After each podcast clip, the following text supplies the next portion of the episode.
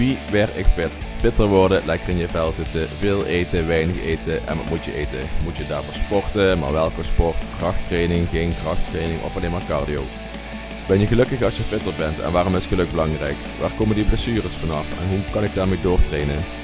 Hoe combineer ik fitter worden met werk en drukte door de dag? In onze wekelijkse podcast hebben we het over deze zaken. En wie zijn wij? Wij zijn Chris en Ramon van de Wie Werk Fit podcast.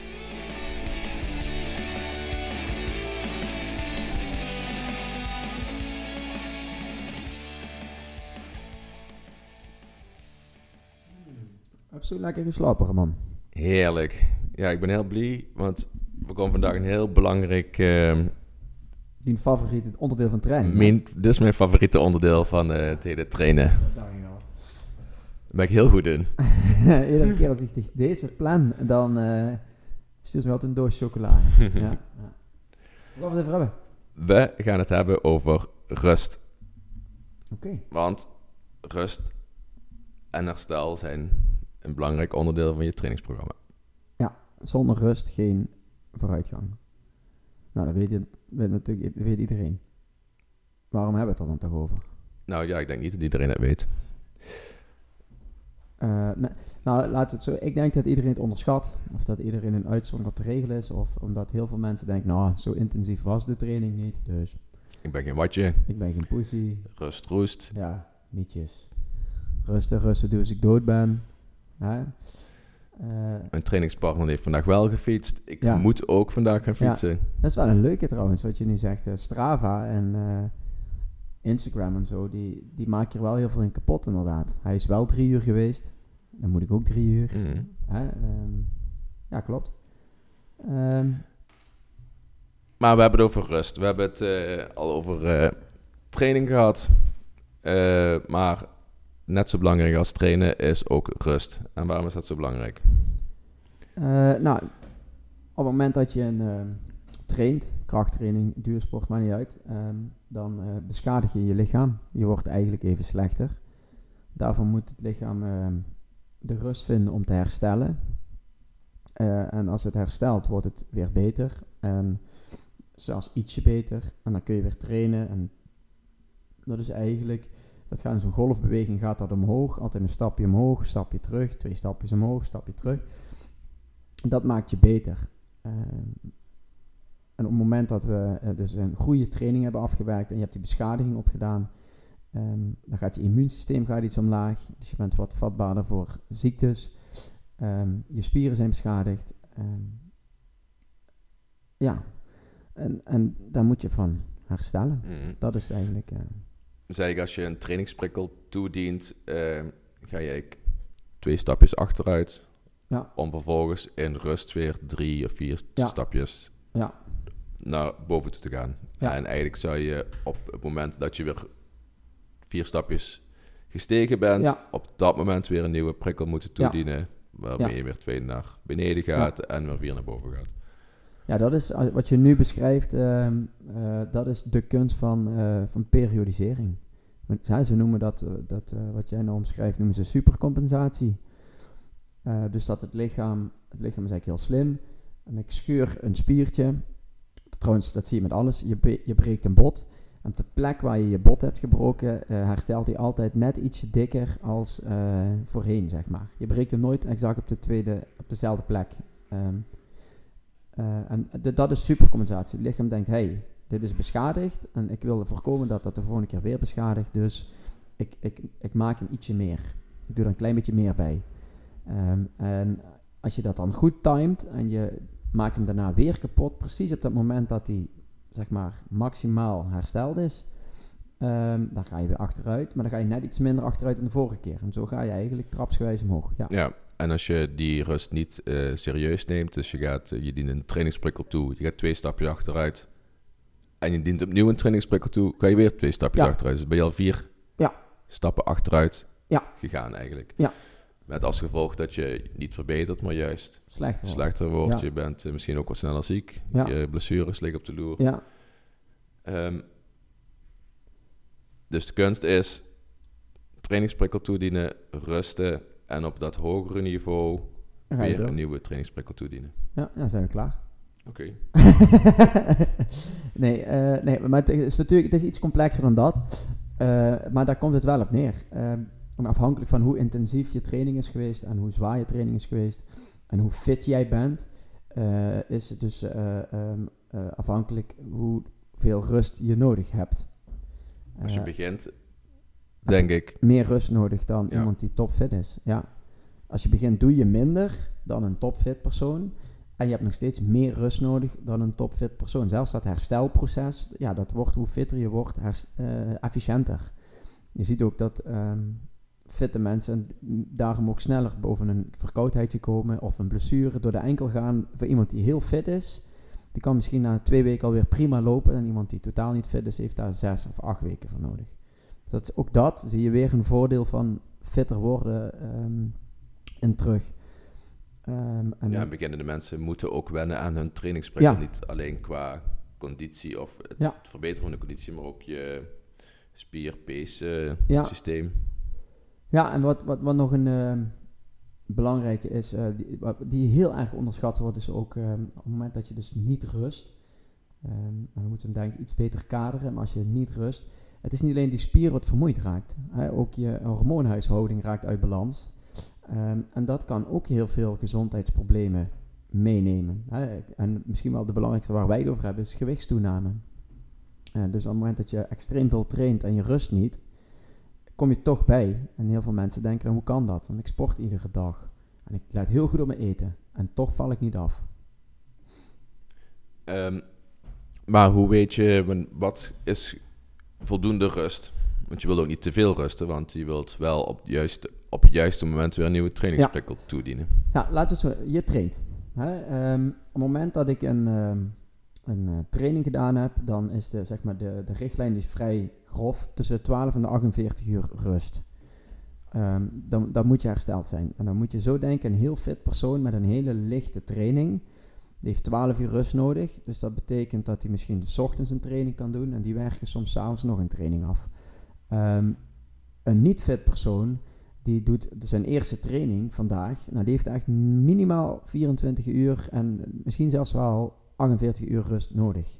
Dan voel je ook aan je lichaam je geen spierpijn meer hebt en uh, je voelt je niet futloos. Dan is het tijd om te trainen. Op het moment dat je je nog niet echt topfit voelt, dan is het waarschijnlijk verstandig om nog een dag te wachten. Um, dus daar begint het. Bij een beginnend sporter, dan, dan zie je al meteen, dan begin je dus niet met vijf dagen in de week, maar je traint maandag, dinsdag is rust, woensdag is rust, je traint donderdag, vrijdag, zaterdag rust, je traint zondag. Dat zou een optie kunnen zijn.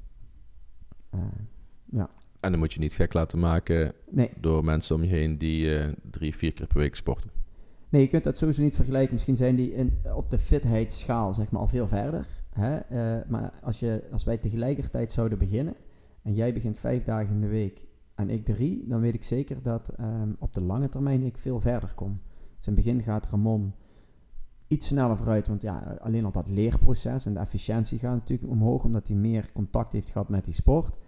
Maar uiteindelijk raakt hij vermoeid, geblesseerd, uh, motivatie raakt hij kwijt. Ja, hij krijgt gewoon niet die rust om te herstellen van wat hij gedaan heeft. Ja.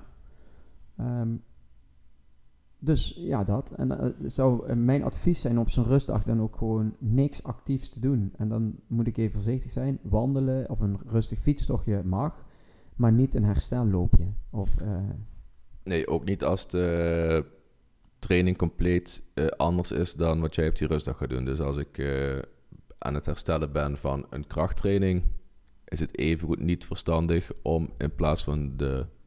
Dat betekent niet dat ik op de rustdag geen krachttraining mag doen, maar wel, mag hardlopen. Nee, nee, dat is geen rustdag. Nee. Nee, kijk, dan zou je misschien, hè, um, laten we het, het, contrast groter maken.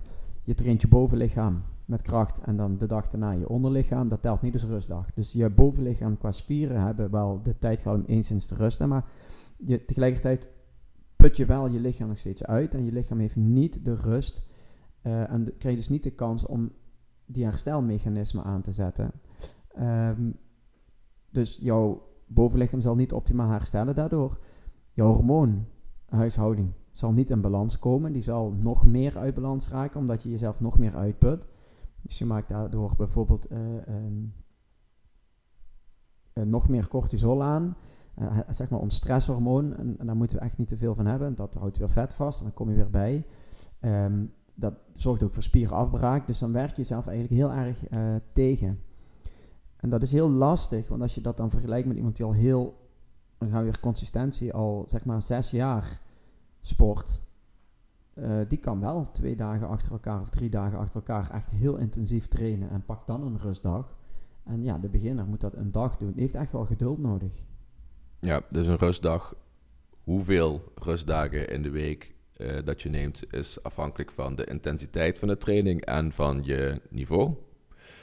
Maar een rustdag is wel altijd absoluut. Ja. Rust is rust. Een wandeling, uh, dat, dat is beweging. Ja, dat is een dagelijkse activiteit. Ja, ja, gewoon terug naar de podcast beweging. Zeker luisteren. Dat mag, maar geen training. Je dient geen trainingsprikkel toe op een rustdag. Ja, dat is wel heel belangrijk. En wat je eh, wel ziet, dat doe ik ook. Ik heb wel soms een hersteltraining, maar niet op een rustdag.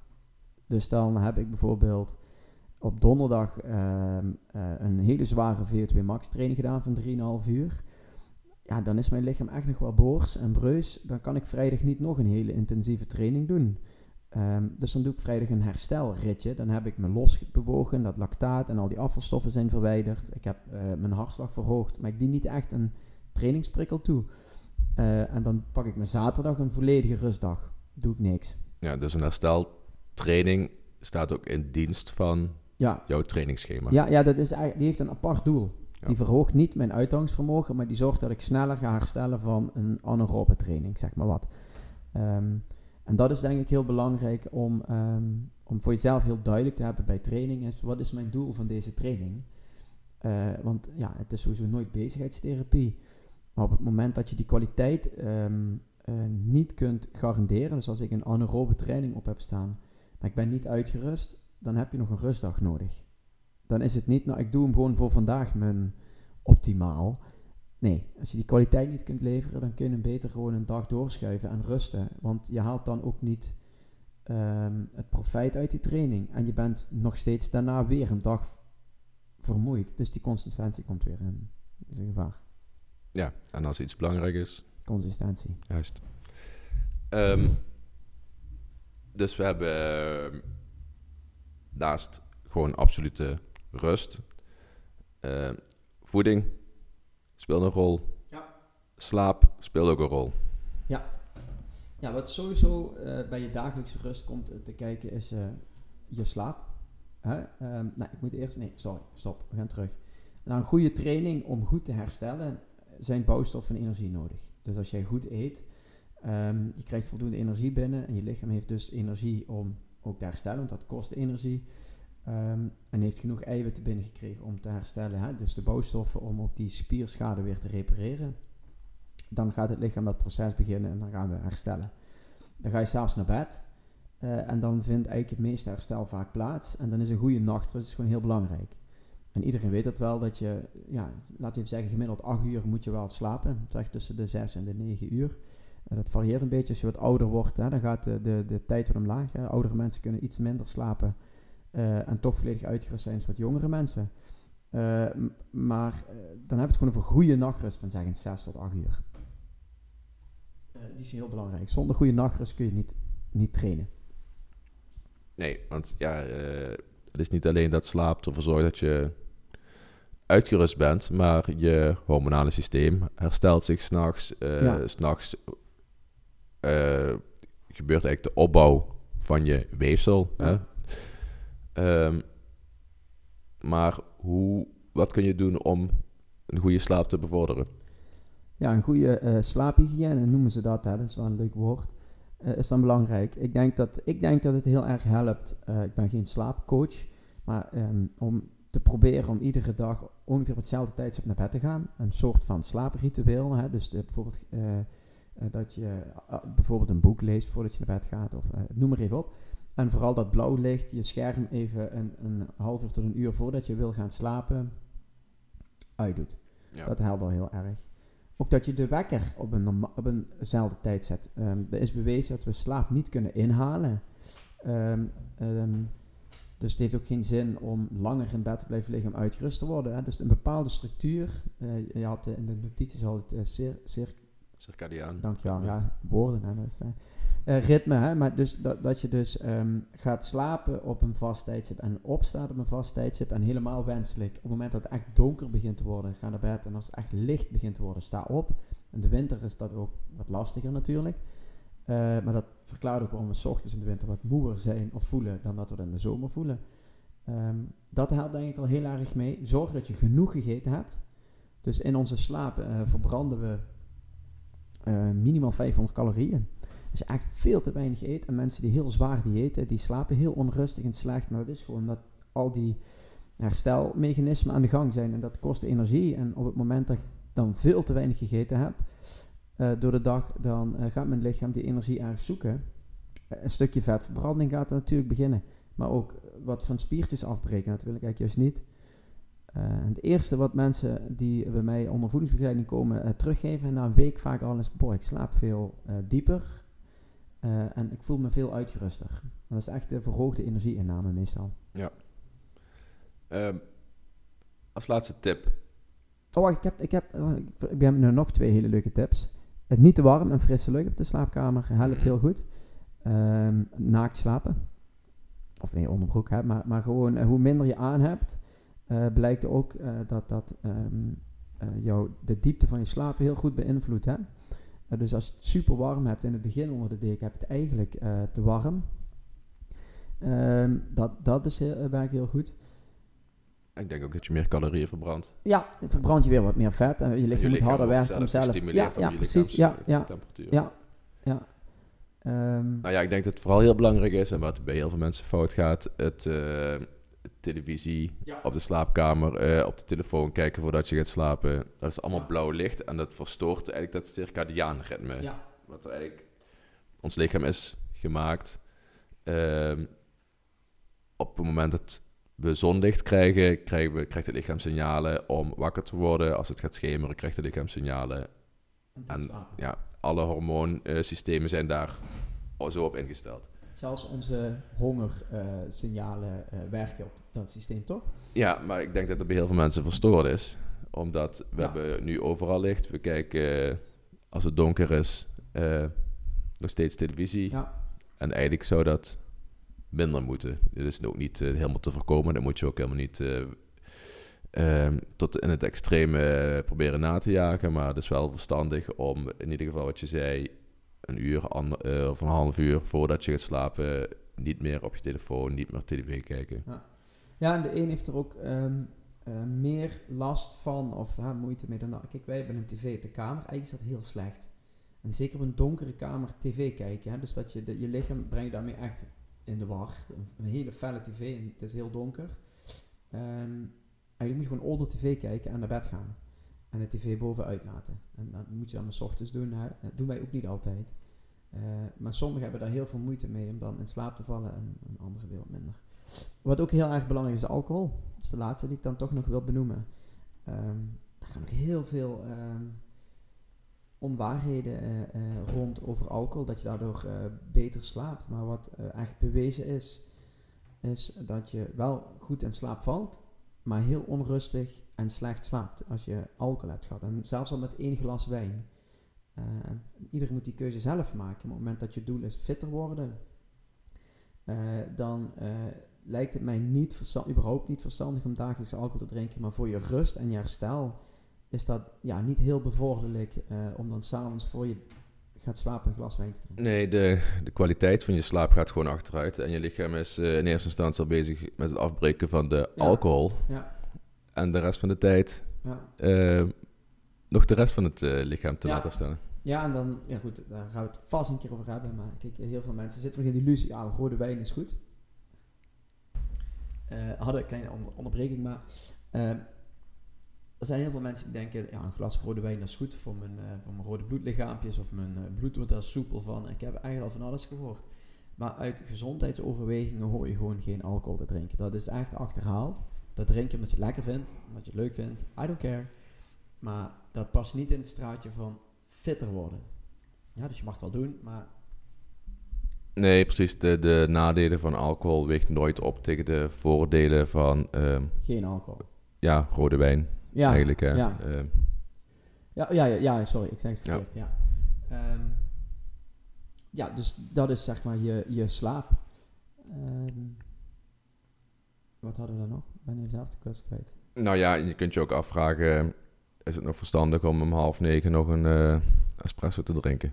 Oh ja, ja, sorry, ja, goeie. Ja. Cafeïnegebruik is een hele goeie. ehm, sowieso is het Ik ben wel heel erg pro koffie, maar dan Ja. liefst eh, 's ochtends. Ja, ja, het is eigenlijk. Na zeven uur zei ze eerst, hè, maar eigenlijk is het vooral. Het is sowieso, en misschien is dat wel een hele leuke podcast ooit om eens een keer over cafeïne te praten en wat het met het lichaam doet, want ja, het doet heel veel goede dingen. Eh, maar doe dat gewoon vroeg op de dag. Hè, en ik zou zelf zeggen, want de halfwaardetijd van cafeïne is gewoon heel langzaam. Hè, als je dus een goede espresso drinkt om vier uur middags, kun je daar met naar bed gaan echt nog wel last van hebben soms. Eh, maar ook voor je hormoonhuishouding is het eigenlijk beter om dat vooral 's ochtends te doen. En ja, tegen de middag aan om dat eigenlijk af te bouwen. Ehm, goed, dat is een ander verhaal. Maar cafeïne en slaap werken natuurlijk niet samen. Ehm, werken en slaap. Intensief sporten, vlak voordat je naar bed gaat. eh, ja, dat zijn allemaal dingen die je meer in die ehm, ehm, eh, eh, vluchten, vechten Mhm. stand zetten, zeg maar. Ehm, en ja, daar word je gewoon heel alert van. En als je alert bent, dan ga je niet in slaap vallen. Nee, want eh, het hormoon wat je nodig hebt om in slaap te vallen is melatonine. En dat is eigenlijk een tegenpool van je cortisol. Ja, ja je wil ontstressen. Ja, Ja. ja, je moet gewoon even dus een boek lezen of een stukje muziek spelen of zo. Iets waar je echt van ontspant is eigenlijk de beste methode om goed in slaap te vallen. Wat daarnaast, dat is wel leuk, eh, ook wel heel erg helpt, eh las ik laatst een studie van, ehm, duursporters en krachttraining. Dus mensen die echt bewust met hun eh, gezondheid bezig zijn en wat fitter zijn en dus dagelijks sporten, die slapen wel beter. Dus als je jezelf door de dag heen meer vermoeit, actiever bezig bent, ga je ook weer dieper slapen om daarvan te herstellen. Dus ja, die twee werken elkaar natuurlijk een beetje hand in hand.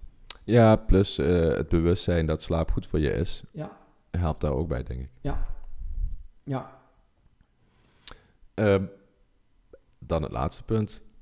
Luister naar je lichaam als het over rust gaat. Heel belangrijk, denk ik. Eh, jouw lichaam geeft de hele dag wel signalen af eh, Ja. hoe het eh, ermee gesteld is. Dus als je pijn hebt, ben je moe, ziek. Dat zijn signalen Ja. dat je misschien even een rustdag moet nemen. Ja, ehm, ja, misschien kunnen we kort een paar... ehm, als je spierpijn hebt, kijk, eh, je hebt verschillende spierpijnen en als je hier een paar keer bent geweest, dan heb je ze allemaal een keer ervaren. Kijk, maar een licht zeurend spierpijntje, daar kun je misschien prima eh, eh, nog mee trainen. Maar op het moment dat je echt spierpijn hebt en moeite hebt met lopen, zitten, staan, dan ben je en te diep gegaan, maar ook nog echt niet hersteld. Kun je beter thuis blijven. Kun je beter een extra rustdag pakken en dan gewoon een rustig wandelingetje doen om die doorbloeding op gang te brengen, afvalstoffen, bla bla bla.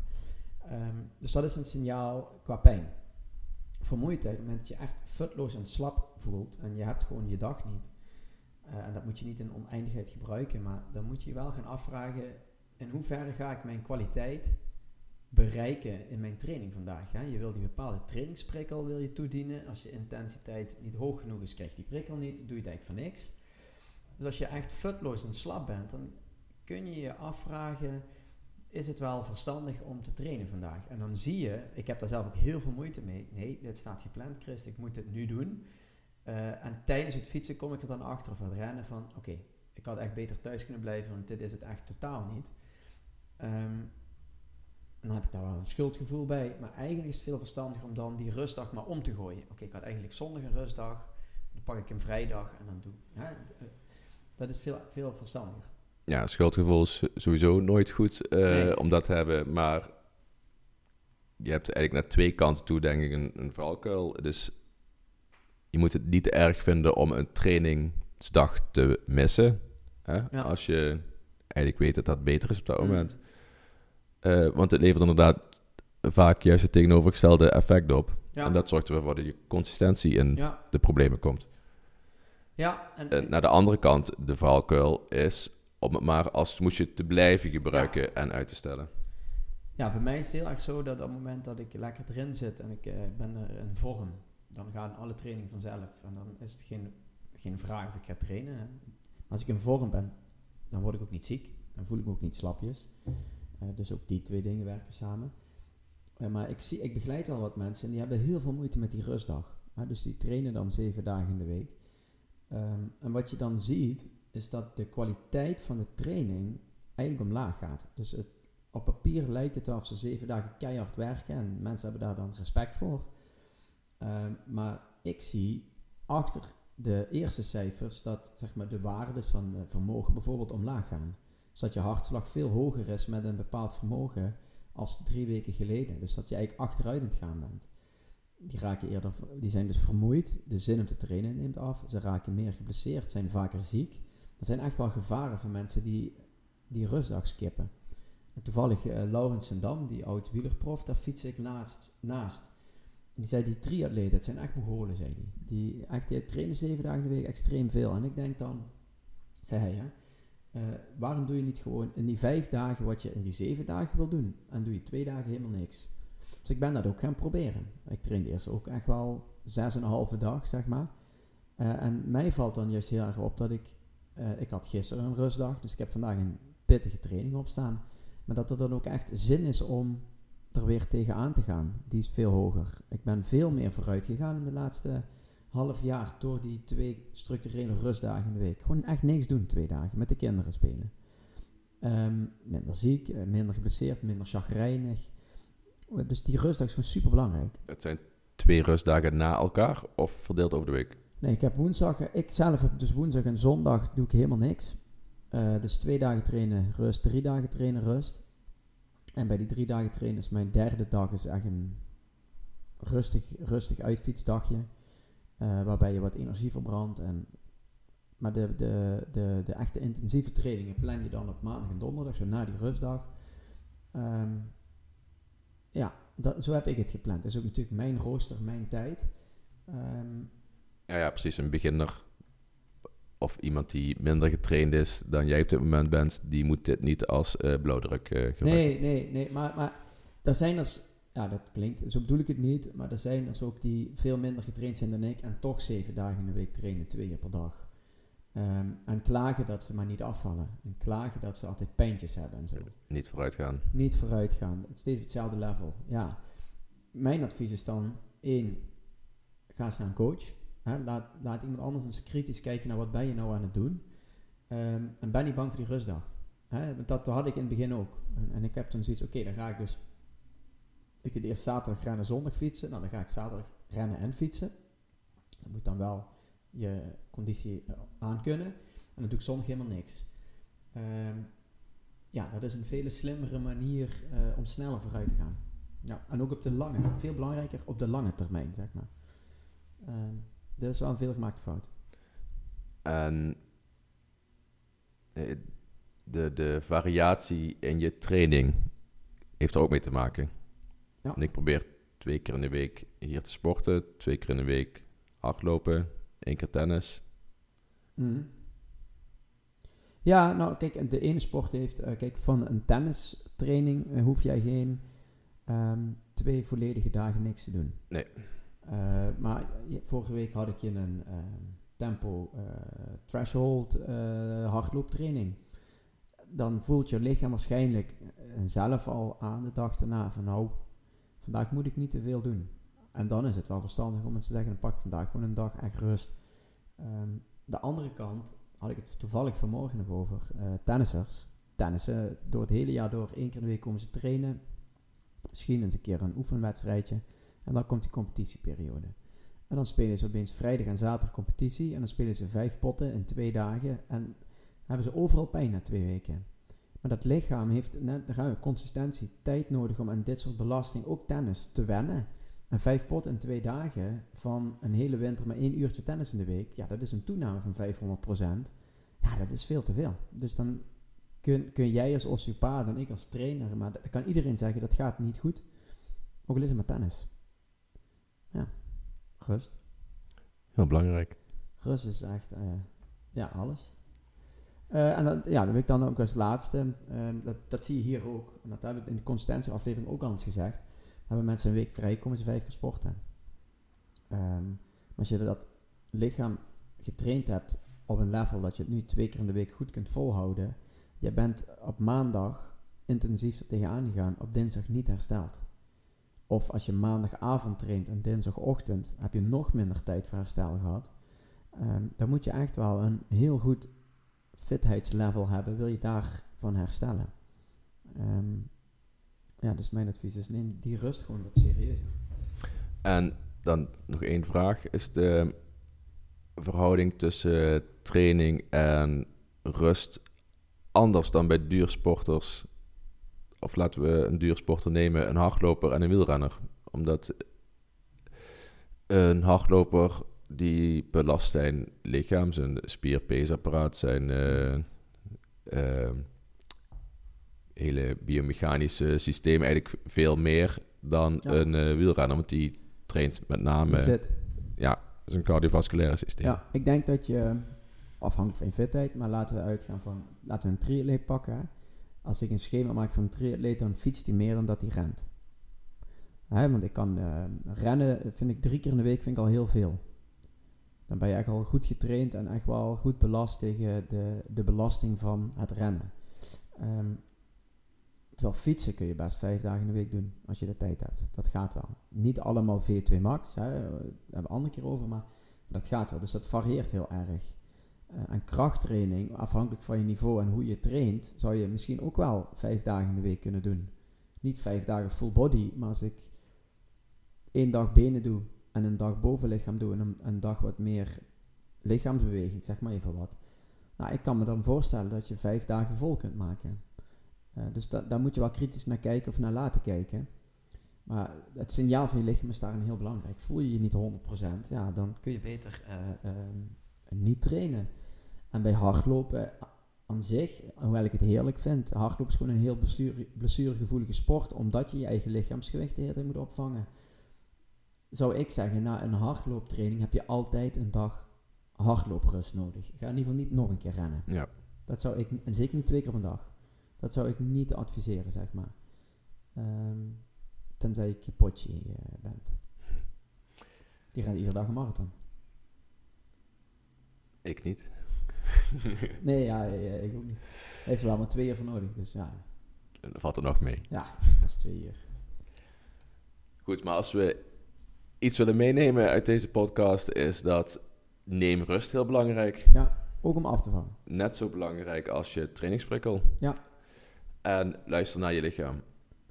Ja, ja, zeker. En het laatste dan, zeker, ik zeg net ook om af te vallen, maar zeker voor die mensen die nog niet zo heel veel uh, gesport hebben of dat nooit echt op een uh, doordachte manier hebben opgebouwd, is dat afvallen en sporten. Je moet bewegen om af te vallen. Dat zegt ook altijd iedereen, val je niet af, moet je meer bewegen. Maar vaak is dat niet helemaal waar je moet wel inderdaad uiteindelijk meer bewegen, maar we moeten dat wel heel erg goed opbouwen. Um, omdat ja, dat, die cortisol is wel een gevaarlijke. Zonder rust loopt dat gewoon erg uit de klauwen.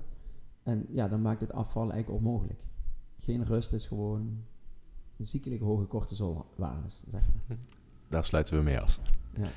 Dit was weer een aflevering van de Wie Werk Fit podcast. Wil je zelf fitter worden en wil je daarin goed begeleid worden? Neem dan eens een kijkje op chris-fit.nl. Heb je zelf lichamelijke klachten die je belemmeren en waar je vanaf wilt? Neem dan een kijkje op ramonosteo.nl of pmczuid.nl. Heb je vragen over training of osteopathie of heb je onderwerpen die besproken wilt worden? Stuur dan een bericht naar podcast.chris-fit.nl.